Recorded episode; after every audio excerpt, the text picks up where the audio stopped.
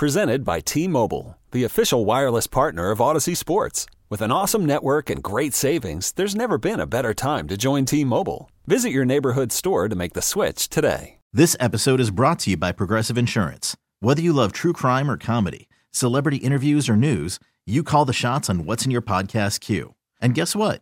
Now you can call them on your auto insurance too with the Name Your Price tool from Progressive. It works just the way it sounds. You tell Progressive how much you want to pay for car insurance, and they'll show you coverage options that fit your budget. Get your quote today at progressive.com to join the over 28 million drivers who trust Progressive. Progressive Casualty Insurance Company and Affiliates. Price and coverage match limited by state law.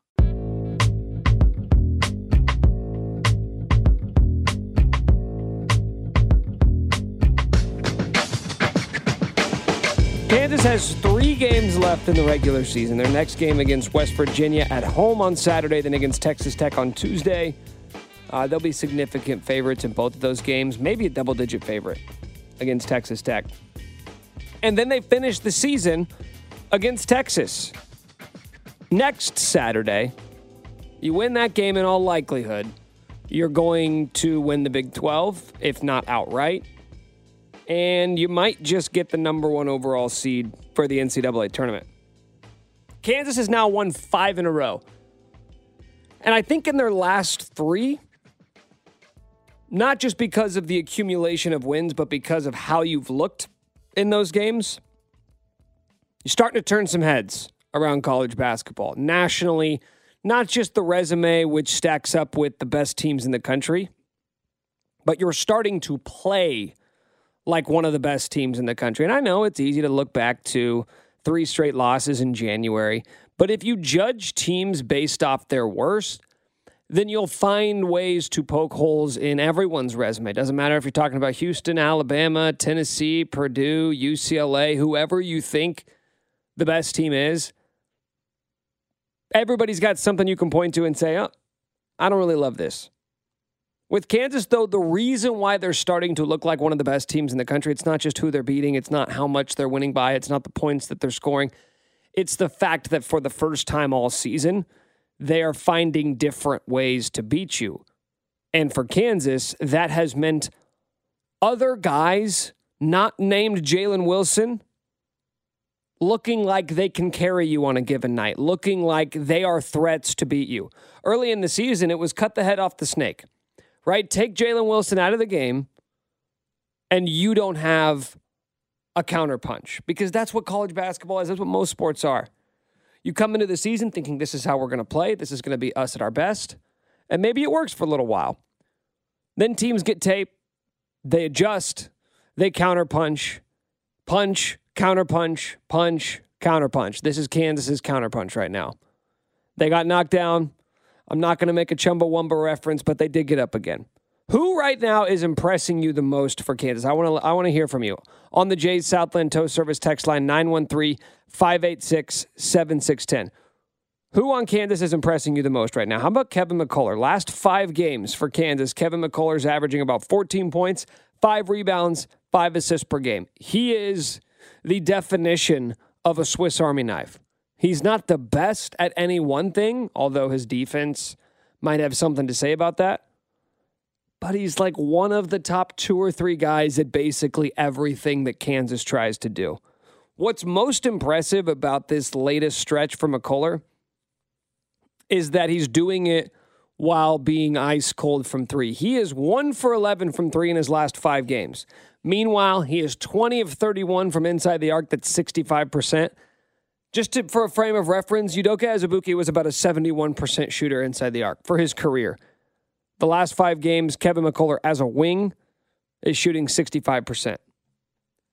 He's also getting to the free throw line a ton. He's shot 32 free throws in the last five games, made 25 of them. That's 78%.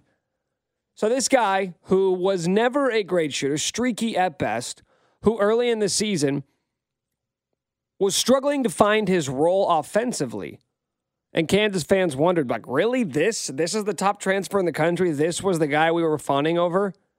Yeah, he's one of your best players. So he's a candidate for who's playing the best right now. How about Grady Dick? He's been the second best player for KU all season long. Some people think he's been the best. I, I refuse to go there. He'll be a top 10 pick. He might be a lottery pick, top 10 pick, whatever the case may be.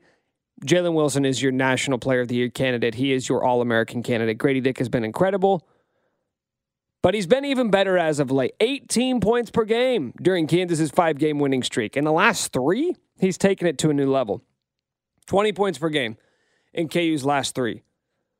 If you go back to uh, the Oklahoma State game, Grady tied a career high when he took 17 shot attempts. On Saturday versus Baylor, he took 18, set a new career high. Then on Monday night versus TCU, he took 18 shots again. And it may seem like an arbitrary number. Who cares how many shots you took? What did you do with them? But for Grady, for a freshman who has unlimited range, who, when he is on, is the most lethal shooter in America, the question has become how are you assimilating to college basketball? You didn't play with any of these guys last year. And for so many guys, so many freshmen, the question is always are you going to stop deferring? Can you stop worrying about the resentment that you may have from other guys because you're taking too many shots and you're not paying your dues. Because I'm telling you right now, everybody in that locker room, every coach on that sideline is telling Grady, shoot it whenever you can. But it's so tough for freshmen to figure that out, to figure out when you're supposed to defer and when you're supposed to start getting involved. And when KU was struggling offensively earlier in the year, oftentimes you could point to the fact that Grady was not being assertive offensively. Last three games, he's taken 17 shots, 18 shots, 18 shots. This guy is not deferring anymore. And that's wildly impressive for a guy because most freshmen, it takes a year to figure that out, right? You go through an offseason, faces change, your role increases a little bit, and then by default, you are more comfortable with being that dude. I mean, look at Ochai Agbaji. It took him till his senior year. Look at what Jalen Wilson's doing right now. Took him till his senior year or redshirt junior. Grady's doing all of that in his first season, and it's why it's probably going to be his last season. How about Ernest Udeh? Ernest has become the guy, the 10 minute a night big guy off the bench. I get it. He was a McDonald's All American, and we sort of thought maybe this is going to be your starting big guy. Before the season began, you thought he might be the five. KJ eventually becomes that guy. Ernest looks lost. There was a stretch where he wasn't playing at all. And I wonder if part of that was by design. If Bill Self said, you know what, we've got to recalibrate here. You were a McDonald's All American. Maybe you had certain expectations. You felt like you had to live up to the hype. Didn't happen early. So let's pull the reins back a little bit. We're going to sit you on the bench until you're comfortable being a role player this year and understanding you don't have to go out there and score eight points and get eight rebounds and get two blocks a night. I think Ernest may have to do that for a game or two in March if KU wants to win the national championship. But right now, he is settling into his role of just being an energy guy off the bench, and it's exactly what KU needs. KU is amongst the 10 worst teams in the country in terms of bench production. They're not asking for much. All we're asking for is for you to not be the worst bench in America. And Ernest is doing his part at chipping away and digging Kansas out of that hole. But the guy I think has been most impressive for Kansas during this five game stretch, during this stretch where KU's won seven of eight games, where they've won three games against top 10 teams, is Dajuan Harris. And the stats aren't going to jump off the page at you. During Kansas's five game winning streak, Harris is averaging about 12 points per game, about seven assists. I mean, they're impressive, right? They're not All American, they're not first team Big 12 numbers. 12 points, seven assists per game, about two steals, only turning it over about like, uh, one and a half times per game. But when you look at Kansas's five losses this season, there's a common denominator that jumps off the page at you. I kind of had to do a double take when I saw this. In Kansas's five losses this year, Dajuan Harris has nine points total nine points and 17 turnovers for Dajuan Harris in KU's five losses. And in those five losses, Dajuan is four for 23 from the field. He scored exactly two points. That is, his, that is his high in Kansas's losses this season. It almost doesn't make sense. But when you see the way he's playing lately, and you see the way that Kansas is playing lately, it's very clear. Dajuan does not have to be your best player. He does not have to be your best scorer. He simply has to be willing. And I know that seems easy, right? Just shoot the ball. Just be a threat to shoot. So that teams have to take you seriously. So that teams have to defend you. But for a guy who's never been an offensive threat, who has never been a go to scorer on a team in his entire career, sometimes that is a learned trait. It takes a while for guys to understand that and assimilate into that role. But it's finally happening for Kansas. And if they are going to go on another run to the NCAA tournament, where Dajuan was great last year, he's got to be a different player than he was on last year's national championship team. That's what KU is trying to do this year. A team that returned virtually nothing except for Dajuan and Jalen from a season ago. The guys who played last year have to become different players. And the guys who weren't here last year or who weren't playing last year have to get settled into their new roles. And sometimes that takes a year or two. But in this modern era of college basketball and roster turnover for Kansas this year, you don't have a couple of years. You got a couple of months. And it's taken a couple of months, but Kansas is finally turning that page and evolving into one of the best teams in the country.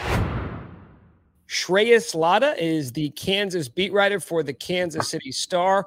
A lot of very talented, successful writers have come through that position, and he very well could be the next one. Shreyas, thank you so much for joining me. Uh, first things first, you come to Lawrence slash Kansas City by way of where? Where were you at before this? Uh, I was covering UConn back in uh, in Hartford, actually. Uh, so it's it's definitely a, trek from Connecticut to uh, Kansas. But I'm originally from Georgia. Been moving around a lot since graduation. So do you have an affinity for covering blue blood basketball programs? Is that you know, I guess so. UConn fans will be really happy you call them a blue blood. I can't lie with you. Um, there's a lot of contention that they're they deserve to be a blue blood. So I'll make sure to play this clip on Twitter so they can know uh, that another person agrees with them. well, I think you know blue blood is is sort of earned over time. You got to do it through multiple eras, and they won they won titles with multiple head mm-hmm. coaches. Mm-hmm. Like there's like there's blue blood, and then there's sort of like there's new blood right? Mm-hmm. Teams that have come up in the last 15 years. Like, I don't know what to do with UCLA and Indiana. Yeah. I know yeah. the history there, but you haven't won a title in quite some time. No, you're you're right. I mean, I think they're blue blood. Um, they have this saying they say in Storrs. I think uh, one of the ESPN announcers called it. They call themselves the basketball capital of the world. That's where my contention happens. I don't think Storrs Connecticut is the basketball capital of the world. I don't even think it's a top five, top ten place when they, I think about basketball capital of the world. But that's my thought. Um, I'll give them the blue blood status. I'm not giving them basketball capital of the world. That's that's my 50 50. Okay. So you can play that clip from earlier. You can put it on Twitter. Don't put this one on Twitter for this. you're right. The you're right. With, the problem with saying Storrs is the basketball capital of the world is that I don't think the average fan knows the city that UConn plays in. You're right. I, I didn't know till I moved to Connecticut. Right. So. so, I mean, like that. That's you have to at least be able. Like I know Kentucky plays in Lexington. You're right. Duke plays in, in Durham. I know mm-hmm. Kansas plays in Lawrence, obviously. So, um, so you you came from from UConn. What was uh, what was sort of your introduction into sports media? How did you get into it? So I had a, a, little bit of an unconventional path. I was a marketing major in school, uh, but I had a certificate in sports media and a minor in sports management. I was obsessed with basketball. You can ask any of my college friends. Um, a lot of times I was doing everything but playing college basketball because I'm five foot nine. And uh, you know, I, I, scouted, I coached, I did like video breakdowns for a local high school. Um, I, I taught some camps. I had a couple NBA podcasts with some big guests come on. Um, my senior year uh, was really my first introduction into sports media. Um, I'd interviewed with ESPN probably over a year and a half of like 45 times because they have five rounds of interviews. They got found around a bunch of times. And then finally, my would be boss at ESPN is like, you know, I've been here 20 years. You're the person I've interviewed the most ever. I was like, I, I don't get this internship now. I'm gonna be really sad. Like, where we let's get this going. I ended up getting it. I spent um, my senior semester, the first three months, uh, right before COVID hit, in uh, Bristol, Connecticut, as a stats information intern. Um, I liked it, but I quickly realized I'm a lot more front facing than a guy behind the stats, and I felt like, hey, why are the people that doing the you know the stats and they really do everything you know, props to them, not getting enough credit. And, you know, a little ego part of me came out. I was like, you know what? I used to write a little bit in high school for like FanSided and some other websites. I came back. Um, I started writing a ton. Uh, and my like some of the people I had gotten to know at ESPN and other outlets came on my podcast. So I was doing that a lot. Um, and then fast forward that like July ish, I went through an Asian American Journalism Conference, which is virtual. Somebody like my resume. A month later from uh, Gannett, I get a uh, email. He's like, "Hey, would you be interested in covering sports life and hunting and fishing? Let's talk." I was like, "You know what? If that's my start to journalism, why not?" And you know, I was open about everything. And like, I read the stuff that I wrote like February of 2020, and I read the stuff I write now, and was, it doesn't even seem like it's the same person writing it. And uh, I spent about 13 months in uh, central Pennsylvania, York, Pennsylvania, writing sports life, hunting, fishing. Uh, I am not a hunter or fisher, so it was quite a, a, tough task for me, especially in the middle of COVID, going to gun shops and talking to people because I have never even you know been around a gun in my life. I'm an Indian dude who has never done any of that stuff. Uh, but it was one of those things where if you can write about something that you don't personally love or like or whatever, you can write about anything. And I learned how to write in those 13 months. Really, um, I read to some stuff, uh, led to some stuff with CBS News and Slam Magazine, or some features for them, and then. Uh, November of last year, I got the UConn job with the Hartford Courant and uh, spent a year there, and now I'm here. It's quite the backstory. You're still in hunting and fishing country, by the way. If you oh, I know, I know. So I, I, apologize if anyone likes hunting and fishing, but it's not my cup of tea. But I, I, I give a lot of respect to the hunter and fishers out there because I, I don't know how they do it. It's uh it's a different world. It's just a different world. no, I'm just saying, you know, if you ever want to dip your toes back in, you're in. The, yeah, I, I think I'll, I think I think I'll stick to basketball this time. You know, stick to basketball and football. Okay, so uh, you're actually I'm interested in getting your perspective on this mm-hmm. because mm-hmm. a lot of times, you know, the people that I talk to, or you know, you talk to KU fans, Kansas has such this such a rich tradition year in year out that I think a lot of people who are in it and, and cover the team and follow the team closely have a tendency to always judge Kansas based off past teams. You're always comparing them to the best teams. You're always comparing players to mm-hmm some of the best players of the past 10, 15 years of Kansas basketball. You're obviously a basketball junkie, so I'm sure you have that same or a similar frame of reference. Yeah, yeah. Being someone who wasn't covering it on a daily basis now in your first year on the beat, covering this team day to day, what's your sort of overall impression of this team? Three games left in the regular season, what they looked like at the beginning of the year to where they're at now. What's sort of your 30,000 foot view of Kansas basketball right now? Yeah, um, honestly, that's that's such a great question because I, I, came in November 28th, which was I think right near like the end of uh, you know non-conference play. I saw them play Indiana, I saw them play Harvard, and a couple other teams. Uh, but you know, I've just been really impressed. You know, it, it's it's funny that you know the sky was falling with those three game losing streak, and now they're on a five game winning streak. And, and it's just one of the things that I've felt with college basketball is things change so quickly. I, I don't feel like you feel that way with the NBA or even like the NFL. Like things can change like the minute, like week to week, things can feel like things are going so great versus the, this week sucks versus, you know, like I've never felt that with any other sport, I think. And I, I grew up mostly a pro sports guy until I went to Georgia. And then obviously college football became inundated in my blood. So it's, it's really interesting because my viewpoint on this team was like, I don't know if this is a team, you know, initially I came in and I'm looking at this 10 game win streak, like they look really good, but I don't know if this is a team that can make a deep run. And the more I watch them play, the more I've seen them improve, the more I've seen you know, guys like Ernest Udeh step up and get become real contributors. I've seen Dajuan become the aggressive point guard they need him to be. Kevin McCullar has reinvented his game because he can't shoot threes right now. He's like one of 11 in the last five games, but he's shooting 50% from the floor because he's cutting, he's doing the, the driving things. The more I think, hey, this Kansas team is really good.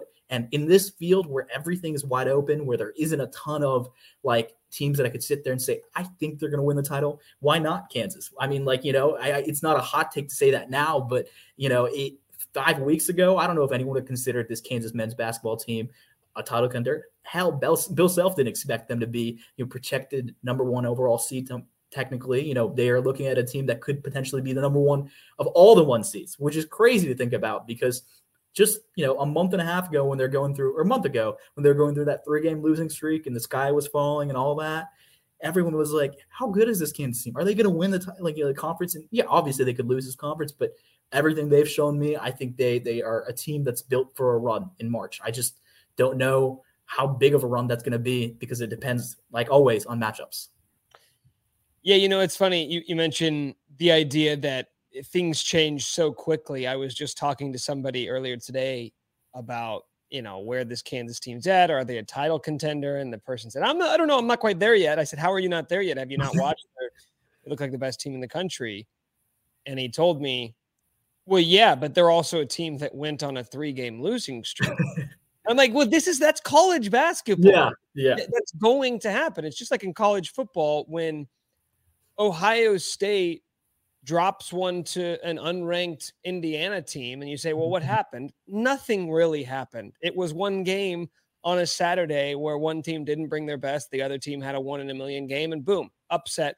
It doesn't change the reality that that's one of the best teams in the country. That's kind of where I'm at with Kansas. Yet, when I look at everything since that TCU loss, mm-hmm. you've won now seven of eight. You have won five in a row, three wins over top 10 teams, it does feel like something has changed with this team. Something has shifted. Have you sensed that? And if so, is there anything that you can point to or that stands out in your mind that has really changed with this team? Yeah, I think the, the two things. The, the first one, and I've talked about it all season is Dajuan Harris's play on offense. He's been more aggressive, he's been more energetic, and he clearly knows when he's offensively minded. That means not just you know passing the ball as well as he usually does. Kansas's offensive ceiling just opens up like tenfold. I I don't quite understand it. I mean, obviously spacing gets better, everything gets better, but it just changes the way teams defend Kansas. Him and McCullar are the X factors of this team. When they come out ready to play, it seems like Kansas doesn't really get down big like they have had the tendency to do earlier in the year. Um, they get opposing teams into foul trouble, even if they're not making their shots. And just the ability for him to be non hesitant and take that three when instead of like, you know, early in the year, he'd have those open threes, but he would just be a little hesitant. And and Self said it all year. Dajuan is hell of a shooter. He's beating guys like Grady Dick and McCullar, et cetera, in shooting competitions. He obviously believes in their shooting ability, his shooting ability. And I think, you know, him and, and McCullar being offensively minded, looking for their shot instead of relying on Jalen Wilson and Grady Dick and sometimes KJ Adams to bail them out of bad possessions has really made Kansas more uh, of a better offensive team and raise their ceiling. And then also their defense has just gotten so much better. I mean, like it is night and day. I mean, obviously I thought their defense was good, but now I think they're right ranked ninth in defensive efficiency according to KenPom. Um, it's just you can see even like uh, having Ernest Udeh come in and he comes in off the bench. And I've been so impressed with his play in the sense of he doesn't really stuff the shot sheet, but you can see he can guard guards when they switch on to him, which you don't see that a lot out of traditional big men. Um, he's great in the pick and roll and defense. Um, he has clearly earned that backup big role. You don't see Zuby Ejiofor, Zach Clemence playing much. Obviously, they're dealing with injuries and some other stuff in the last couple weeks, but still. Um, and I, I've just been like, you know, if they can find that – you know, a little bit of consistency off the bench scoring between either Yesufu or Pettiford, I don't see a lot of flaws in this team besides them being a little undersized. Yeah, I think that's something that's so interesting going back to the beginning of the year. I always try to think back to the questions that I had about a team before the season began. And that was the big one, which is mm-hmm. how is this big man rotation going to shake out? And even when KJ won that job to start the season, I thought, okay, waiting for Ernest to take that job, waiting for Zach to take that yeah. job. And it's never happened. And you sort of you sort of just shift the goalposts a little bit. Even mm-hmm. though Ernest was a McDonald's All American, you say, okay, well, you don't need to be that guy yeah. this year. This year, you just need to be the energy, backup, rim running, eh, shot blocking, grabbing rebounds, throwing the ball in transition. And it does seem like maybe early Mm-hmm. It was tough for him to figure out that role. Am I playing to be the McDonald's All American? Am I playing to be the starting? Yeah. Do I need to do all these things offensively? I think that's probably confusing for guys, which is why I think maybe he there were a couple games where he didn't even play, and I wonder if yeah. part of it was psychologically Bill Self just trying to rewire his brain to say, okay, we don't need that from you anymore. We need you to just fit in and be this glue guy off the bench, which it feels like he's starting to figure out, but I still think there's more there. I still think he hasn't quite hit his strides of what he can do. And obviously, the rest of the, his mm-hmm. career, but specifically this year, I, I, think there's still another gear he can hit. Yeah, no, I, I, completely agree. You can see it. It seems like every game he's getting a little more confidence in himself. You know, it, it's fun to watch. And I, I wrote about it earlier with KJ. Like, you know, when he was going through that streak of double digit points, he was really like, I was like, whoa, this guy's playing himself into a year away from being, uh, or another season away from being a you know hot take, but a first rounder. You know, I know I think that's what KJ was playing, and KJ slowed down a little bit, and in that essence, Ernest has picked him up a little bit in the sense of he's given them a lot of things that KJ can't offer just because KJ's six seven, six six. Ernest is that traditional big man. And and I think there is more we can see from Ernest. I mean, he has that vertical spacing, he has that lob that I'd love to see him and see if they could get him more involved in some post ups, get him involved a little more on the offense when he comes off the bench, because we haven't seen a ton of that. I mean, like he's not usually an option on offense besides, you know, some lobs they throw up. You know, Bill Self will you know, create some good plays for him out of bounds, you know, and get alley oops for him. But um, I definitely think, like you said, there is a little more on both ends of the court for Ernest. And uh, I think, you know, as he gets more confident with himself and he gets more comfortable out there, I think we'll see a little more of that offense that Ernest can offer. I think if Kansas is going to go on a run in March, there's going to have to be a game where he has a like a massive impact off the bench. And that's, that doesn't mean 15 points, right? But yeah. I think there would have to be a game where he comes in and gives you nine points, eight boards, three blocks, something like that. And he won't have to do it for six games. You don't have to do it for two games. But I think there will be a game where you have a matchup where KJ gets in foul trouble, or you're going up against a team with a really talented, really big front court where Ernest is going to have to come through. A hundred freaking percent. I, I agree with that. You know, I call them the March Madness heroes, and everyone calls them that. But it is one of those, you know, like the bench guy that comes off the bench and plays 10, 15 minutes, and just you remember that forever if you're a Jayhawks fan or whatever, like fan, like, oh, that guy. Remember that guy that time when he came in and had 15 minutes of, of fame and he stopped this future NBA superstar from putting up 30 on us, and that was just enough for us to advance to the next round and win the tournament eventually. It's one of those you know legends of lore that build up and ernest Udeh is building himself up to be a legend of lore and even something more in the next couple of years but yeah. um, i think he's he's that character for kansas and you know maybe somebody else will be but i think he's that guy who's the candidate for legend of lore as i call it yeah uh, a lot of people remember cole aldrich 2008 mm-hmm. shutting down tyler hansbrough i think that's yeah. Uh, that's a game that a lot of people remember that final four game in 2008 uh, you recently uh, put out a feature, which I would highly suggest everybody go and check out in the Kansas City Star on Grady Dick. And mm-hmm. I know you spent some time talking to Grady Dick, talking to some players around. Let's just start first with Grady and your discussions with him. Mm-hmm. What was your what was maybe the biggest takeaway?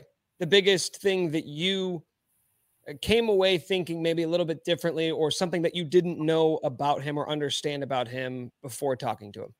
You know, I think the most fascinating thing about Grady Dick in the day of you know one and duns and and a, and a lot of guys that look like he you know he could be probably will be a one and done is you don't see that level of passion and love and work ethic for a school that he's going to be there probably a year maybe two years tops you know I, I asked him what his legacy wants to be in what when he leaves Kansas and he's not talking about I want to be the most you know talented scorer ever. He's like, I want them to remember me as this guy who does all the dirty work and does whatever it takes to win. I want them to remember that I was this hard worker. You don't hear those words out of a guy that's going to be a lottery pick, you know, who's a projected lottery pick um, very often. I mean, I really think Kansas fans got a really special player in Grady Dick, not just because of his contributions on the court, but his love for Kansas basketball is evident. I mean, I was talking to his trainer. He was like, I asked him point blank, was there really any other team that, you know, or school that could have picked up Grady in their recruiting style? He's like, honestly, not really. He grew up with a freaking Bill Self bobblehead, you know, in his room. And it was like when Kansas came through, everything else became second place. I think the only team that was there with a chance potentially was what the trainer said was Baylor. Um, but even then, that were there wasn't as much consideration because, you know, what Bill Self can give Grady Dick and what Grady Dick can give Kansas is obviously Grady's this you know very talented freshman star, but you know Bill was teaching Grady the stuff that he lacks, you know, like defense, the stuff that you know he needs at the next level. And a lot of what he's doing right now, playing team defense and stuff like that, and he's improved as the season's gone along. That stuff is the stuff that's going to separate him from being a guy that um, could be a star in the NBA versus a guy that's a role player in the NBA. I don't know what his ceiling holds because I need to see a little more of uh, just ball handling, which he's shown off a little bit, and more offensive creation, which he has in his bag and he's shown at times. Um, but I came away very impressed with his work ethic and and just you know, how badly he wants to win, how focused he is on this season, not focused on the draft, not focused on anything else. I mean, I asked him point blank, what does it mean for you to be a prospect? he was like, I mean, it's great, but I'm not really worried about that right now. You know, it's like, wow, like you don't hear that from a 19 year old kid very often. It's hard to get um, somebody who's so focused and serious on the court and has fun on the court. And then you see how he is off the court. I don't know if you've seen any of his TikToks or any of that, but it is just a goofy, goofy kid that um, when you put him on the court, uh, he's like a businessman, is what his trainer called him. And when he's off the court, he's this goofy kid that just lives up to his personality. Kind of the same question, but what about when talking to some of his teammates, which I know you did for this piece? What what was the impression that you got in in how they view him, whether it be on the court, off the court, uh, in just talking to to them about him? Yeah, I mean, they view him as this guy that they can pass the ball to and they trust with whatever he does with the ball in his hands. Like that, if that means shooting the ball, that's okay. If that means passing the ball, that's okay. Or if that means just taking the ball and do whatever Grady Dick does, you know, that quick pump fake goes in, gets that mid range, hits it. You know, they they trust him 100% because of his work ethic, because of how many shots he takes up at every practice, because of all the hours he's putting in outside of the regular practices. I mean, like on game days, he's trying to put up like 300, 400 makes you don't hear that a lot. And uh, even on like I sorry on non-game days. And he in in high school he used to make try to make 500 threes before he left the court on non-game days. That's an insane, insane amount of shooting to get to that point. Even if you're like, you know, you do the math, you presume 500 threes, he's got to take what 650, 700 maybe. But that's a lot of shots to take up, even on a non-game day. He obviously cares about being one of this, one of the best shooters in the nation. Cares about being, um, you know, like what he can do for Kansas. And and I think for him, it's not even about the, the glory or the stats because there's been games where he clearly has not, you know, been himself where he's shooting the ball and stuff like that, but he's had nine, 10 rebounds and done what they need him to do on the court. And I think his teammates really respect that. You know, they'd be really easy um, for him to go out there and, you know, stat hunt or do what he thinks best. That means, you know, take a lot of shots or whatever. Um, but he has the the basketball IQ to take the right shot and know the right moment when to take that shot. I'm not asking you for inside information, but do you think, I mean, you kind of hinted at this about this probably being his only year. Do you think there is still a glimmer of hope for fans who are hoping that uh, he will come back for year two? Uh, I'll say never say never, but you know, I know if I'm sure you paid attention, and I'm sure Jayhawks fans have paid attention to every mock draft. I feel like that you see of Grady Dick, he keeps on rising up the boards. And if you're projected number six or number five or whatever, how are you going to say no to that? I'm, I'm just saying this from my perspective. I, you know, and and as a guy that, you know, I, I talked to trainer, he was like, uh, I was like, did you expect Grady to be this good? And he's like, honestly, no he's he's been even better than I thought he'd be, which he talked and, and it's a testament to his work ethic. Um, and if you think about it, you know, like a lot of guys who are projected lottery, not late lottery, when he, he's like in that six to eleven range, really with how stacked this draft class is, is, is a testament to how good he is. Um, you know, they could go back and they could come back for another year and then they don't do as well and then their draft stock drops to late first or you know early second. I don't think grady's one of those kids but why take that chance? You know why even you know what he gets hurt? What happens? Like it just makes the most logical sense. Um if i if i were to say i think if he comes back i bet you it's because like kansas you know gets bows out early and he wants another chance of redemption or something like that. You know i, I just don't see uh, that happening, you know, I wouldn't. I presume Kansas will make pretty decently deep run, and and I think Grady will be a big part of that. And it it it just feels like you know, even though he's hyper focused on it, how do you not take in the fact that everyone's telling you you're going to be a top fifteen, top thirteen, top whatever pick? Yeah, and I think I think uh, I think he's gone. First off, mm-hmm. I, I, think NIL makes it a little interesting, but mm-hmm. it's it's not there yet. Maybe yeah. in a couple years, I do feel like this the money could get to the point where it does make you reconsider. But right now, guaranteed money, lottery pick bonuses, you're not you're not passing that up for for another year and maximizing that earning potential. But I do think I think what's so impressive about him is that or you're watching I think you're seeing him kind of hit his strides in real time. And for a lot of guys, that takes mm-hmm. a second year to do. Yeah. Where you stop deferring to your teammates, or mm-hmm. where you can sort of take on this alpha dog role and say, okay, I'm that guy. Sometimes it takes a year or two to get help. Jalen Wilson, this is year four for him at mm-hmm. Kansas, mm-hmm. and he's just now kind of becoming the guy. For Grady to go through that progress in his freshman year is is damn impressive. But that also is why it makes it probably an even easier decision for him to go pro, knowing that I'm already kind of getting through these these growing pains in, in one year. A hundred freaking percent. I mean, it's it's a lot of fun. I mean, I my favorite thing as a basketball junkie is just watching these guys get better as the season goes along. That's why KJ Adams quickly became one of my favorite players to watch in the season because I started when he had not even hit double digit points yet. And then he had 11 straight games. I'm like, oh my God, this guy's literally learning how to play basketball as a star in the making. And I love that. Like, it is so much fun watching the progression of players. Um, and, you know, I, for me, I'm always rooting for guys to continue to get better, you know, and it's not about rooting for the team or whatever, but I love watching players develop their game and add something new and they bring it out in the game. And, it, it's just seeing the reaction from fans and seeing, I'm like, oh my God, I didn't know he had that in him. And, and you're just like, whoa, like, and that you can see that with KJ, you can see that with Grady. And, and I think that's one of the most fun things in basketball is watching development of young guys. Um, and I'm, I'm a Celtics fan. I watched Jayson Tatum and Jaylen Brown grow up before my own eyes. They're my age, and to me, there's no greater pride than watching the guy that you knew from the beginning was good, but he really became a superstar. And you're watching that with Grady Dick right now. All right, Shreyas, before I let you go, uh, prediction time. Does Kansas win the Big 12 and do they win it outright? Yeah, I think they win the Big 12. Uh, I think they have an easier strength of schedule remaining. Uh, they just have to win against West Virginia and Texas Tech. I think they should. You know, they there's no excuses to lose those games. They know how important it is. Um, Texas has two hard games on the road: Baylor and TCU. They could easily drop one of them, and then it becomes, uh, you know, if they Texas Kansas knows what's at stake, they just got to go into Austin and beat them at that point. And I, I like Kansas's chances. I mean, you know, they've showcased that they are another another level defensively than they were before. Uh, they have an easier schedule, and I think they know how big of a deal it is to win the Big 12 this year in a conference where everything has felt like chaos every moment and every time. So I think Kansas comes out the outright winner. Shreyas, thank you so much for the time, man. Uh, a hearty welcome to Kansas. And uh, great, great job on the beat, and excited to see what else you got in store for us the rest of the season, man. Thank you so much for yeah. the time. Thank you so much for having me. It was a lot of fun.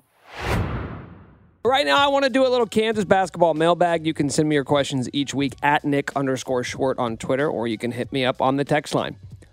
First questions from Johnny O. Has a team ever been a one seed consecutive seasons after losing 70 plus percent of their scoring from the previous year?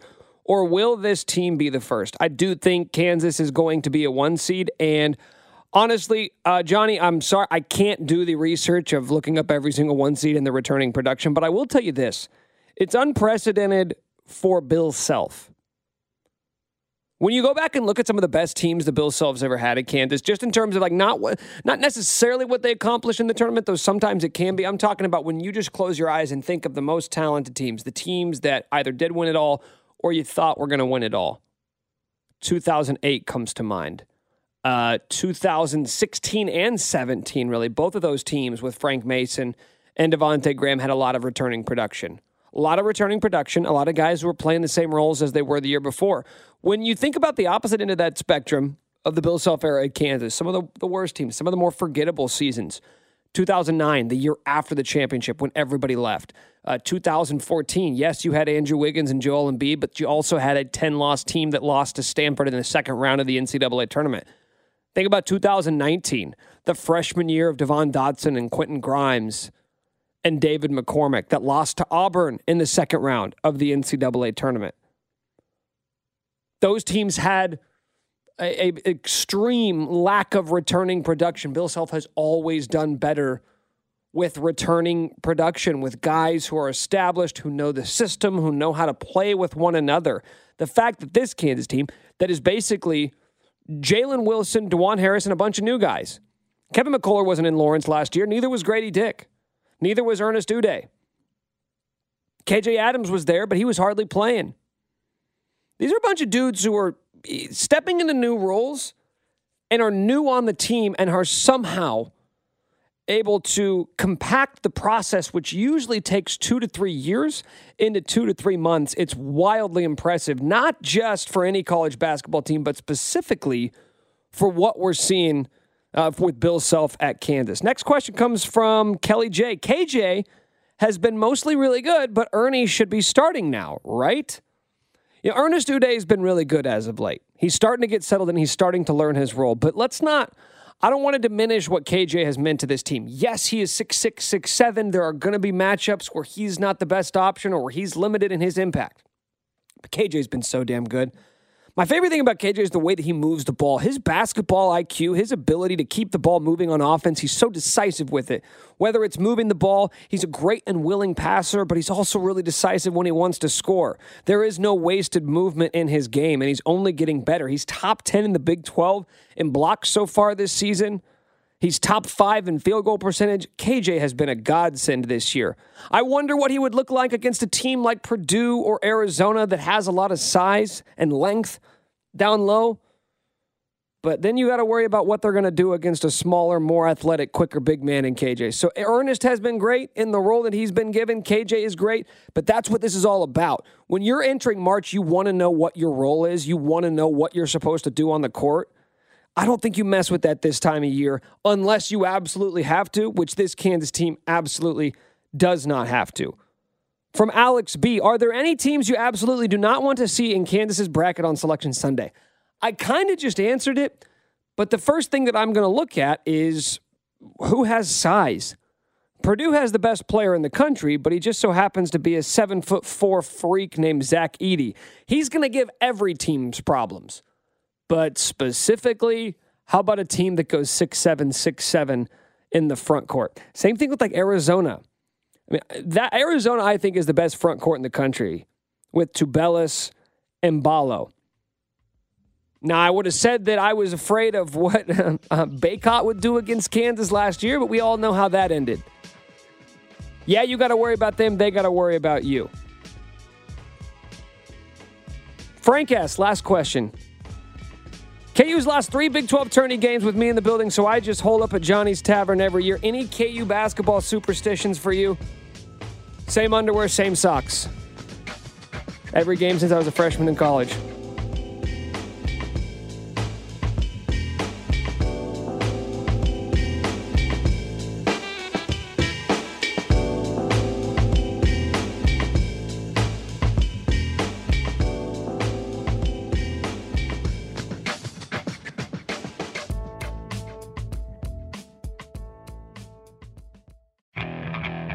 Okay, picture this.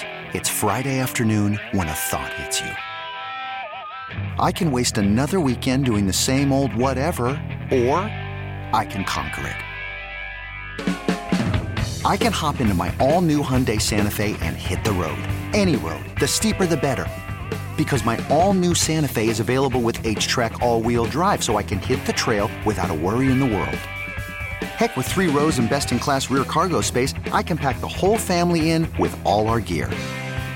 We've got available dual wireless charging for our phones, so we'll never lose touch with civilization, and we won't lose touch with the primordial power of Mother Earth.